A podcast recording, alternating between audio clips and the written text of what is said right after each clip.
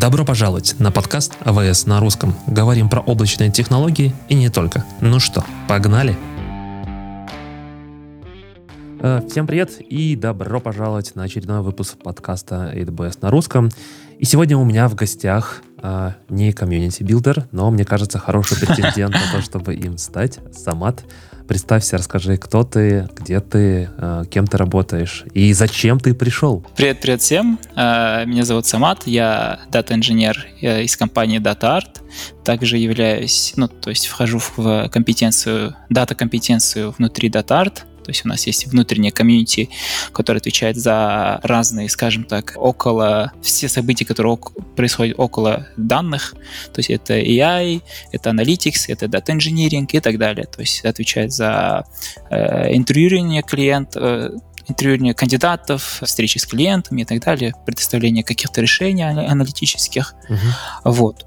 Я сам с Алматы, примерно вкратце вот так вот. И, наверное, самый интересный вопрос, почему ты решил прийти? Мне кажется, очень хорошая история, которая покажет о том, что, ребята, если у вас есть о чем-то рассказать, вы всегда можете ко мне uh-huh. постучаться, прийти и рассказать. Самат, расскажи, почему ты решил прийти в подкаст? Я слушаю твои подкасты, и один из интересных для меня, конечно, из-за, из-за того, то, что это покрывает как бы мою э, сферу uh-huh. да, данных, дата-инжиниринга, это был подкаст про Data Mesh.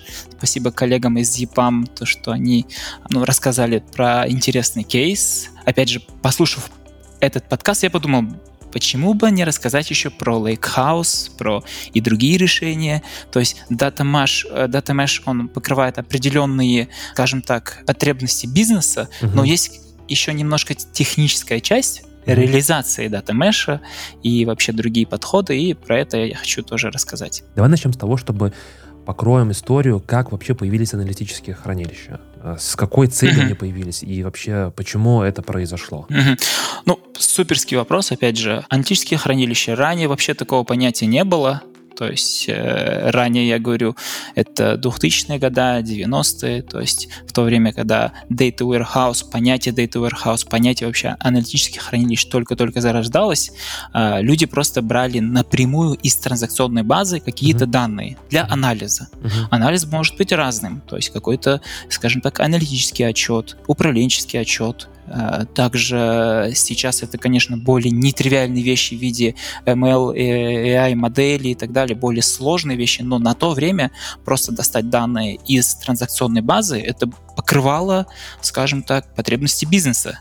То есть э, ты продавал условно 10, скажем так, конфет, и условно совет директоров надо знать то, что ты сегодня продал 10 конфет, да? Ты идешь, э, делаешь селект с э, основной базы и говоришь, что, что вот мы продали 10 конфет, кто это продал, в разрезе кого это продал и так далее. И какой-то KPI насчет, ну то есть исходя от этого ты начислять какой-то KPI и так далее. То есть вот. Но, но эта модель жила, э, живет очень хорошо, когда у тебя бизнес маленький, да, то есть когда бизнес растет, данных больше, больше, ты со своими селектами грузишь основную базу. Мы сейчас говорим про какой-то монолит, да, когда есть фронтенд, бэкенд и основная какая-то бэкенд база. Вот, продолжая этот, эту историю, в эту, скажем так, уравнение добавили еще одну переменную в виде, скажем так, еще одной базы, да? Uh-huh. Можем это на, на, назвать аналитическое решение, то есть в виде data warehouse. То есть копятся данные за день, за месяц, без разницы. Мы забираем эти данные и далее сырые данные в другую базу, и из этой базы мы можем уже делать большие аналитические отчеты, э, делать огромные query, select звездочка и так далее, и так далее. Мы никак не нагружаем основную базу, которая находится, то есть, которая транзакционная база. Мне кажется, здесь еще такой важный вот момент, то, что ты сказал, когда мы стартуем маленький бизнес, у нас там одна небольшая база реляционная, возможно, uh-huh. возможно, не реляционная, но тем не менее там, скорее всего, одна какой-то монолит, да. и действительно я поддерживаюсь э, того же мнения о том, что когда мы стартуем какой-то там стартап, нет смысла сразу бежать в микросервисную архитектуру и пилить там прям сразу распределенные блоки. Нужно попробовать сделать Согласен. MVP. И вот то, что ты сказал, да, а, когда одна база, оно, в принципе, решаемо. Но когда ты переходишь еще, наверное, в микросервисную архитектуру, когда у тебя одна база отвечает за, не знаю, продажи конфет, условно, вторая база отвечает за продажу, не знаю, шоколадки, ну, я так, условно, совсем условно, но я думаю, там в какой-то степени это понятно. И получается то, что у тебя уже в разных местах хранятся эти уже данные, и возникает потребность э, в том числе сделать какую-то корреляцию этих данных. И вот, наверное, здесь как раз-таки появился этот момент, когда нужны эти аналитические решения. Ну и то, что ты сказал, мне очень понравилось, что действительно не грузи, при этом мы не грузим продакшн-базу, от того, uh-huh, что мы uh-huh. делаем свои дополнительные какие-то запросы для анализа, не для бизнес-потребностей там, наших конечных клиентов, а для uh-huh. уже внутренних таких служб, задач, э, uh-huh, не знаю, uh-huh. KPI, не знаю, метрик, или там какие конфеты вкуснее, лучше продаются, потому что они вкуснее, или, не знаю, обертка э, ярче и так далее. Микросервисная архитектура, опять же, усложнила жизнь дата-инженерам. А, разные сервисы имеют разные базы, то есть что-то может использовать NoSQL, MongoDB, а, Document Type Database, что-то может использовать там Cassandra, что-то еще, а что-то может просто там, стоять на Oracle, либо MS SQL, да? Угу. У каждой базы структура разная, а Data Warehouse как бы любит структуру, то есть ты предопределяешь структуру таблицы, и если она часто меняется, ты не можешь эти часто изменяемые структуру как бы инсертить в а, Data Warehouse. Mm-hmm. Это довольно сложный процесс. Опять же, а, микросервис архитектура усложняет тем, то, что там появляются месседж-брокеры, да, mm-hmm. то есть сервисы общаются между собой с разными там, условно там Kafka, либо RabbitMQ и так далее. А там вообще semi-structured data. То есть здесь можно даже остановиться, немножко про теорию поговорить, то, что у нас есть три типа как бы классификации данных, mm-hmm. то есть structured data, semi-structured и unstructured, да? Mm-hmm. Можешь про каждое рассказать, что это такое? В принципе, это, как название говорит, structured data — это дата, э, данные, которые имеют структуру, mm-hmm. плюс то есть в этой структуре, то есть мы знаем, какой условно наименование колонки, какой у нее тип, да? Semi-structured — это которые в основном это key value, это JSON и Avro, где мы знаем то, что есть структура, но она наполовину, то есть мы не знаем то есть тип данных и так далее.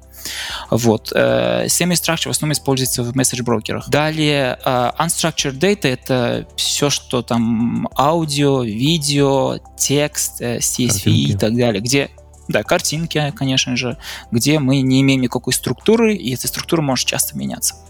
Вот, к чему я, к чему я веду. Data Warehouse покрывает да, определенные, а, скажем так, потребности бизнеса до той поры, когда у нас появляется микросервис архитектура, когда у нас появляется как бы схема less понятие, то, что у нас данные могут структуру менять. В этом случае появляется Data Lake, да, uh-huh. то, что мы можем загружать все в какой-то файловый storage. Это может быть HDFS, DFS.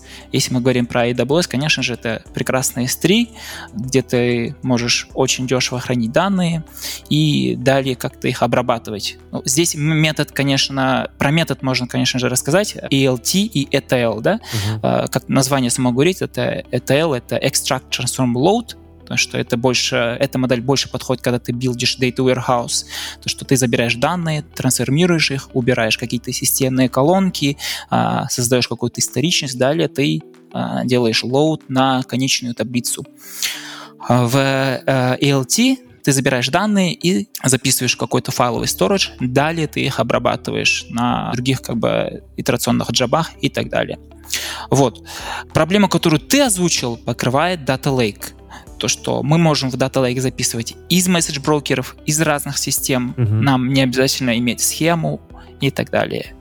Но здесь я могу продолжить, или ты хочешь что-то задать? Да, я хотел спросить. Вот ты сказал, что мою задачу покрывает Data Lake. А в чем будет отличие между Data Lake, э, Data Warehouse и Lakehouse? В чем существенное отличие? Ну, то есть вот, когда мы, там, моя задача была какая? Условно, у меня есть э, микросервисная архитектура, у меня есть разные сервисы, отвечающие за разные, там, условно, хранение данных, классификацию данных, не знаю, здесь мы храним юзеров, здесь мы храним, не знаю, товары, здесь, э, не знаю, еще какие-то саб-товары, ну, условно, да, там, от third party, например, продавцов или еще что-то.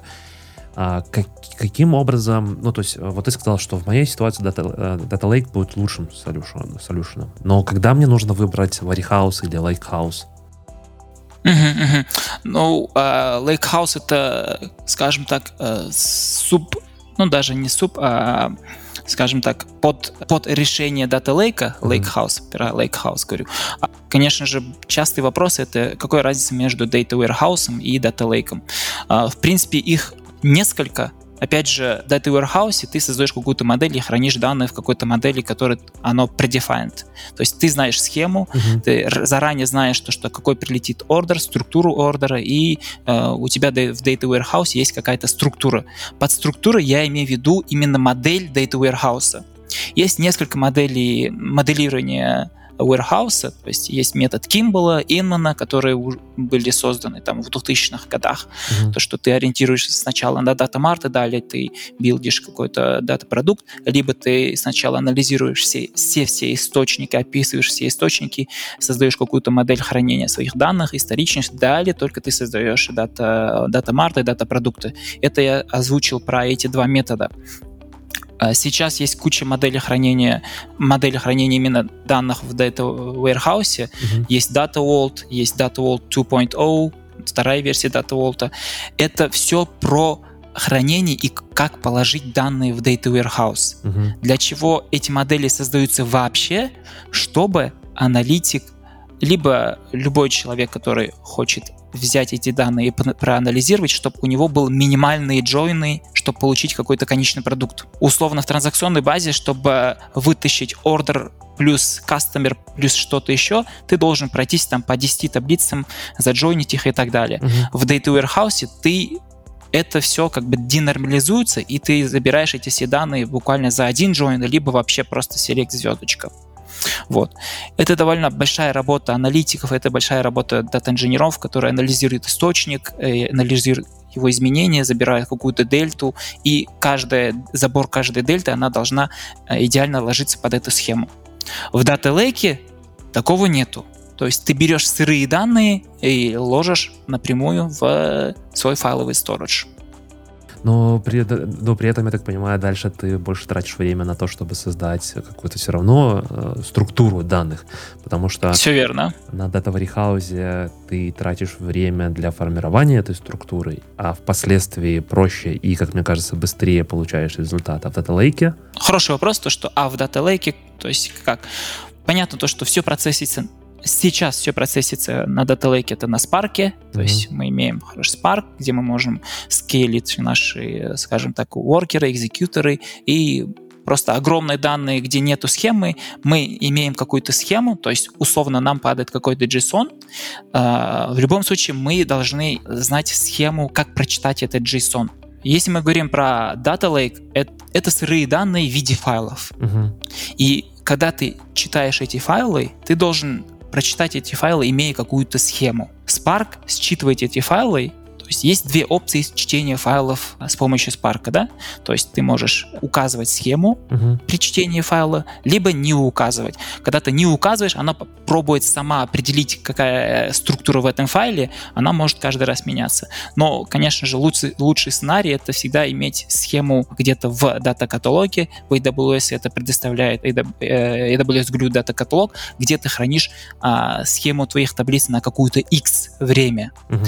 То есть на бэкэнд-системе таблица orders была 10 колонок, сегодня добавилась одна колонка, и ты говоришь, ты добавляешь новую схему на эту дату.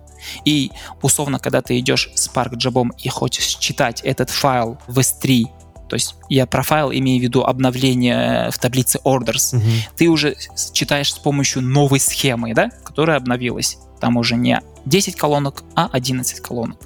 Вот.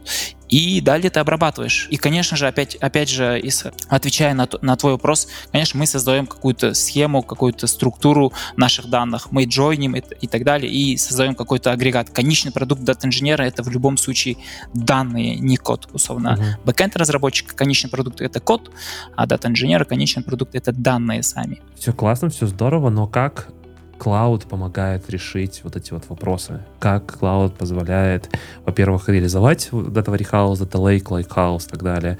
Какие сервисы mm-hmm. могут позволить и что привнесло вообще в целом появление клауда в дата-инженерию. Давай попробуем на это прям хорошо остановиться, потому что когда я первый раз начал изучать AWS, вообще я обожаю AWS, прямо скажем, и Спасибо, его сервисы, да. которые его сервисы, которые облегчают жизнь дата-инженерам, и вообще, я думаю, то, что всем инженерам. Во-первых, есть основные вещи, которые в процессе как бы любой ingestion процесс, скажем так, любой ingestion процесс требует, чтобы данные у тебя где-то процессились, да? Угу. То есть у тебя должен где-то идти компьютинг. Далее, есть второй момент, это storage, то есть где-то сохранять свои данные. И AWS предоставляет serverless решение, где ты э, не заморачиваешься насчет поднятия этих сервисов, ну, условно, если это он прямо либо внутри AWS, с минимальным, скажем так, тюнингом конфигов и так далее, ты чисто ориентирован на написание кода, угу. и эти сервисы помогают условно быстро показать конечным юзерам первые результаты, показать какой-то proof of concept, да, то есть что условно, опять же, из примера возьмем то, что вот таблица orders, да, мы хотим ордеры с чем-то заджойнить, с каким-то новым источником и mm-hmm. показать нашим стейкхолдерам, либо кому-то еще, то, что вот, если мы это заджойним, мы получаем вот такие данные, эти данные мы можем продать, да, чтобы это mm-hmm. условно сделать без клауда, ты должен весь этот сервис поднять, протестировать, прогнать все версии. Условно, если мы говорим про Spark, если мы будем компьютить на Spark, это огромные большие болячки в виде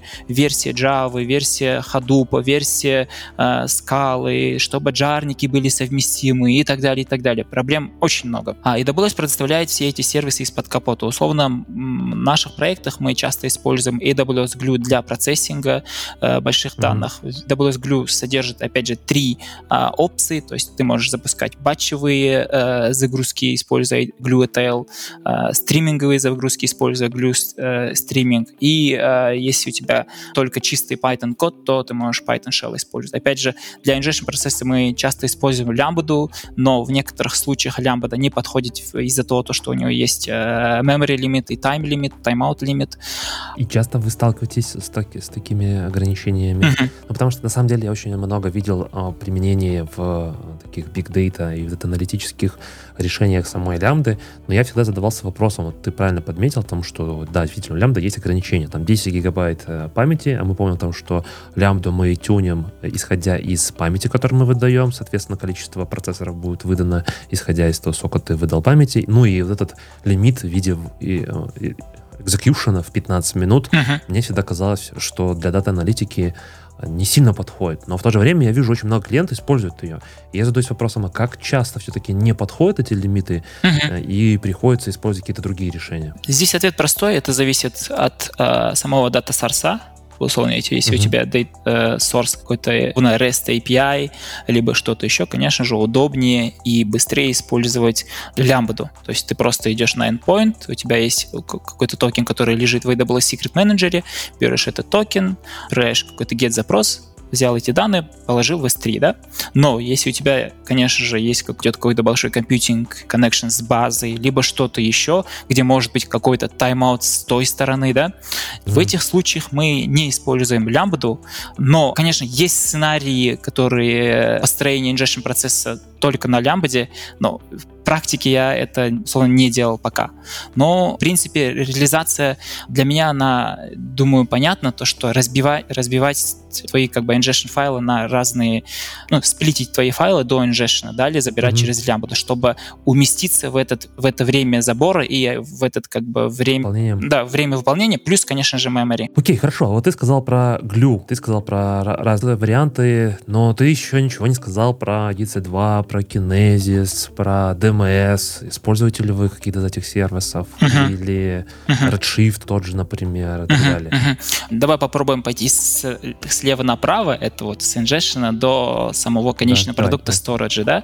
Да, DMS, э, отличный продукт DMS, это у нас CDC продукт, да, то есть Data Migration Service, э, с помощью чего ты можешь забирать да, изменения из базы данных из transaction лога, не нагружая напрямую конечную базу. В каких случаях мы используем используем, это когда база, конечная база супертранзакционная, условно там большие какие-то продажи там за секунду, там 100 продаж, что-то еще. То есть вообще нельзя заходить напрямую, подключаться по GDBC, либо по какому-то протоколу к базе. Только можем читать из реплики, либо с а, транзакшн логов. логов. Да, и как раз DMS предоставляет это. Но а, об, обратная сторона, ты должен из этих логов воссоздать эту базу.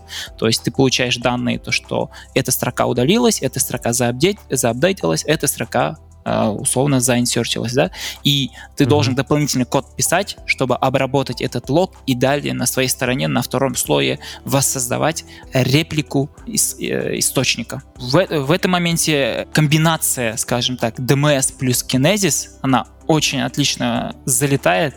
Данные из DMS можно напрямую либо appended в S3, либо uh-huh. Kinesis, и далее несколько источников может, могут уже потреблять с этого стрима. Да? Что такое Kinesis? Это Managed Kafka, но в AWS есть отдельный продукт Managed Kafka, но Kinesis довольно схожий с Kafka по, а, скажем так, архитектуре. Также есть шарды, но это все как бы предоставляется конечному юзеру в виде э, веб-интерфейса, и он довольно тривиальный. То есть можно за одну секунду создать стрим, положить оттуда, туда данные. Опять же, Kinesis предоставляется SDK для продюсера, для консюмера, но а, мы эти SDK, можно их даже не использовать, когда если ты работаешь в экосистеме AWS, потому что тот же самый DMS, она будет продюсером для Kinesis. Тот же самый Glue, он будет э, консюмером для Kinesis, и тебе не надо дополнительный код писать, чтобы все эти продукты между друг другом подружить, да, потому что, условно, в экосистеме э, AWS они уже как бы априори хорошо дружат. Вот. Далее забираем данные из стрима, обрабатываем их и после какой-то трансформации ложим в, назовем это bronze layer, либо э, silver layer, либо gold layer, да, в какой-то э, storage, где ты хранишь эти данные. А храним мы где по итогу чаще всего? Если мы говорим про Lakehouse, это S3, это файловый storage. Mm-hmm. Угу. Но есть, конечно же, это все зависит от кто конечный потребитель этих данных и какой, какой у него экспертизы, да, условно, если по практике, если это условно там маркетинг отдел, да, который имеет только, то есть иметь, умеет, умеет писать SQL statement ы, да, конечно лучше mm-hmm. ложить в Redshift, если mm-hmm. это какая-то backend система, то, опять же, в Redshift далее под, над ним строить какой-то endpoint в API Gateway. Если это прокачанный юзер в виде, скажем, дата-сайентистов, то ты ложишь, конечно же, данные просто в файловый storage в S3. То есть есть три опции, да, ну, которой, э, условно, я пользовался. Вот так вот уточним. И мы плавно, конечно, подошли к Redshift, Опять же, данные можно ложить и в S3, и далее с Redshift Spectrum отображать эти данные в виде external tables в Redshift. Да, performance select будет немножко ниже, чем данные будут лежать напрямую в Redshift, то есть как managed э, table, но э, предоставляет, как хорошо скейлиться, потому что ты можешь неограниченное количество как, больших файлов хранить в э, своем файловом storage. А Redshift, конечно же, есть определенные моменты по костам, так далее, чтобы, ну, чтобы только clean data appendить в Redshift.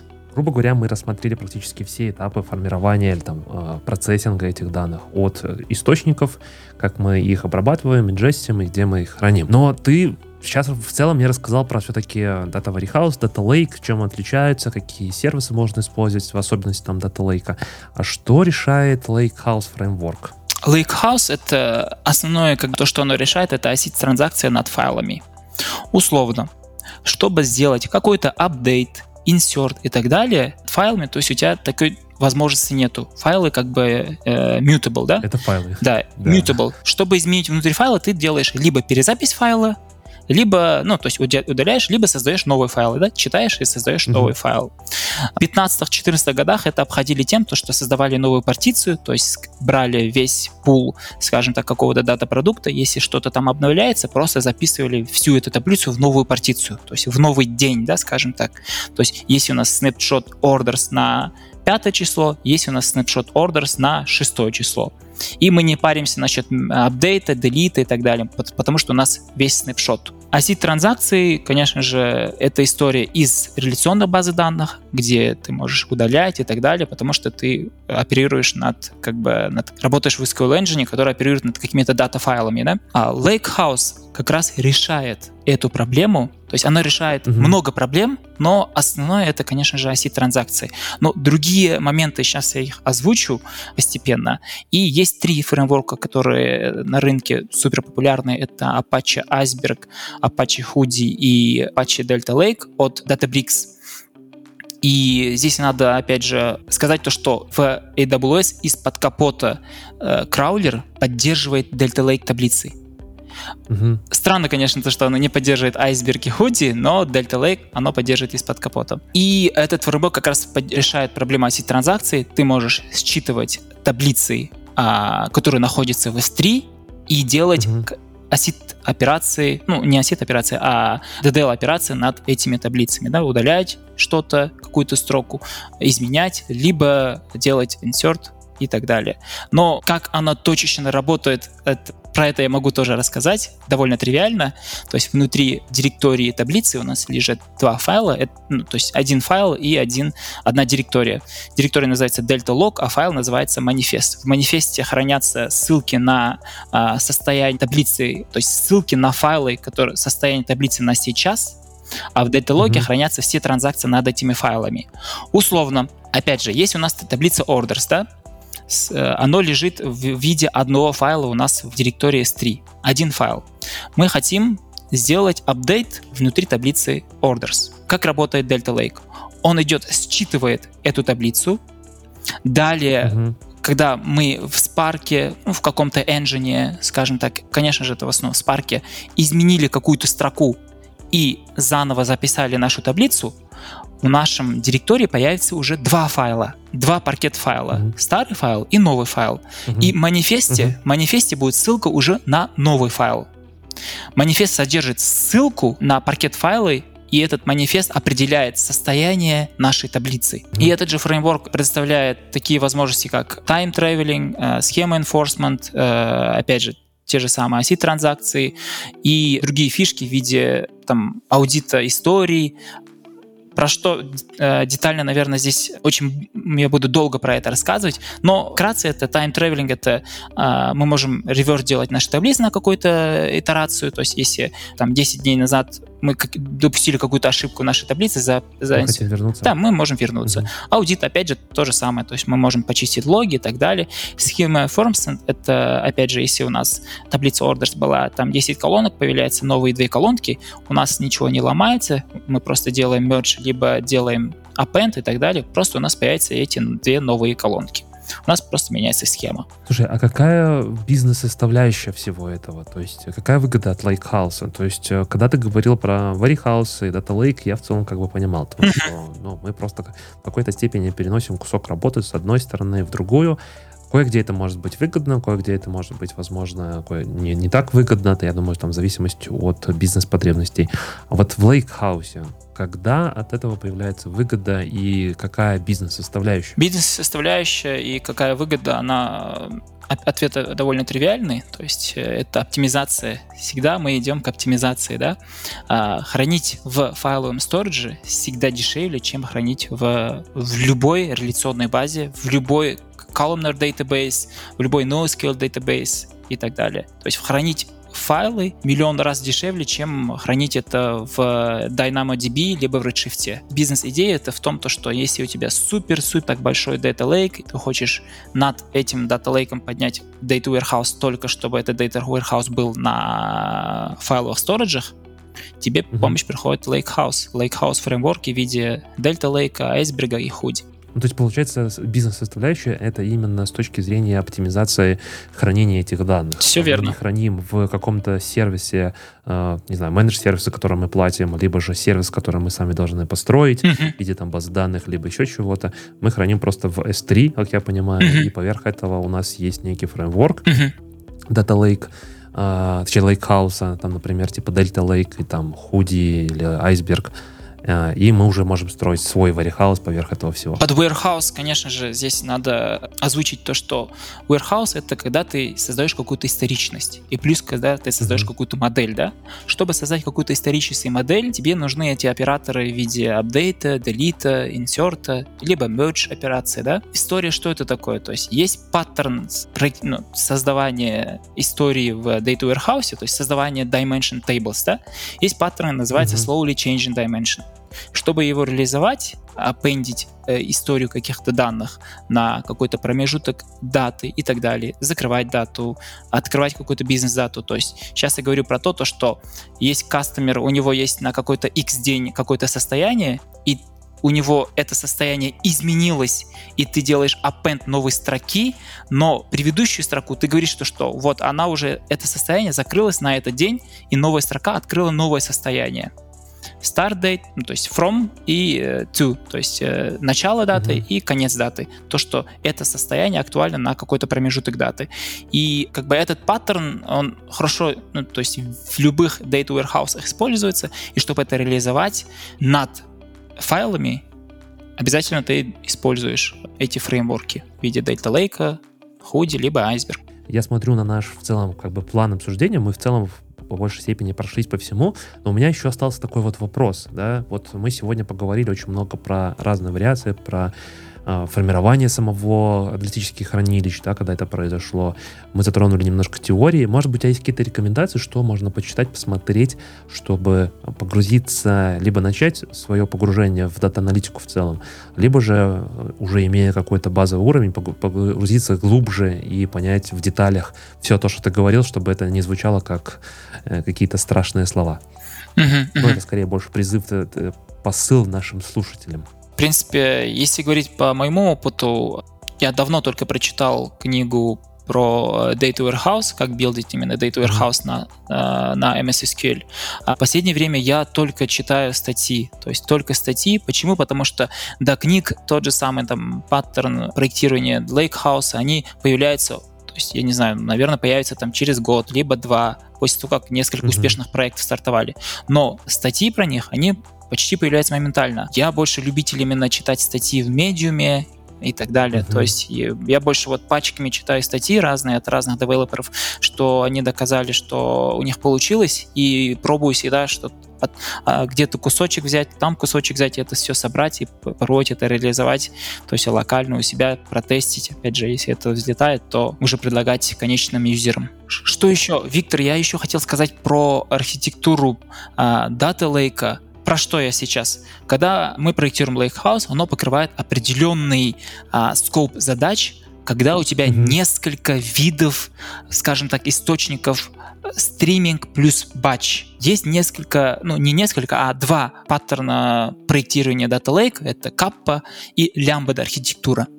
Uh, mm-hmm. Lambda архитектура подразумевает под собой то, что ты создаешь, то ты пишешь отдельный код для батч загрузки Далее угу. пишешь другой код, отдельный код для стриминг загрузки. Положить эти две разные, скажем так, данные, батч данные и стриминг данные в какую-то X таблицу, это довольно сложно, да, то есть если у тебя угу. агрегат использует из этих двух источников, то есть это довольно нетривиаль, нетривиальная задача.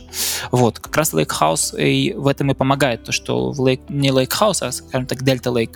В Delta Lake таблице ты можешь записывать и батч, и стриминг одновременно. Далее про капу архитектуру. Кап архитектуру подразумевает под собой то, что ты пишешь только один код для стриминга, mm-hmm. и все данные ты получаешь через стрим. В принципе, разница, она довольно тривиальная, но на выходе у тебя довольно большие косты выходят именно на забор данных из разных реляционных баз, потому что они могут угу. не поддерживать какой-то стриминг, либо, ну, то есть вот такие моменты с, с источником. В этом ключе у тебя, конечно же, репозиторий кода намножко меньше, но довольно сложная реализация будет. Мне кажется, прям мы так достаточно глубоко покрыли а, разные варианты. Я много чего даже не озвучил, но это будет уже прям супер а, много времени занимать. Некоторые моменты даже не раскрыл и не мог даже некоторые свои идеи передать, а, потому что реально мы взяли супер большой скоп. Вот я это вот только сейчас понимаю, то, что мы прям много чего охватили и вроде бы остановились, но окей, окей, good. Good. Можем это как-то на следующую итерацию даже попробовать, если будут такие. Да, да, да. Я на самом деле, знаешь, что думаю, что имеет смысл какую-то более детальную штуку. А, во-первых, на самом деле я хотел бы спросить у наших слушателей, я всегда стараюсь mm-hmm донести какой-то посыл в аудиторию нашу.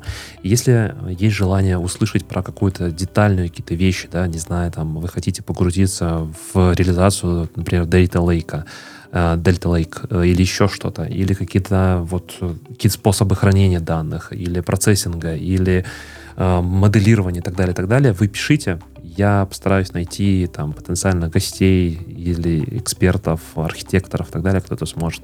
Либо же вот сама-то на следующий раз какую из тем хотелось бы послушать от дата-инженера в деталях, чтобы мы раскрыли. Есть, конечно, большое ограничение у аудиоформата о том, что э, не вся информация легко воспринимается, когда ты особенно глубоко копаешь. Но я думаю, мы постараемся это сделать так, чтобы было достаточно комфортно, в том числе и послушать. Я предлагаю на этой замечательной ноте на самом деле прощаться. Хочу тебе сказать огромное спасибо за твою инициативу, что ты самостоятельно сам пришел, попросился в подкаст. Это прям для меня хороший знак того, что есть о чем поговорить у аудитории и слушателям тоже призыв. Не стесняйтесь, приходите, пишите, если у вас есть хорошие истории или вы хотите просто рассказать какую-то э, не знаю, не только историю, но какое-то технологическое решение ваше welcome, я буду всегда рад обсудить.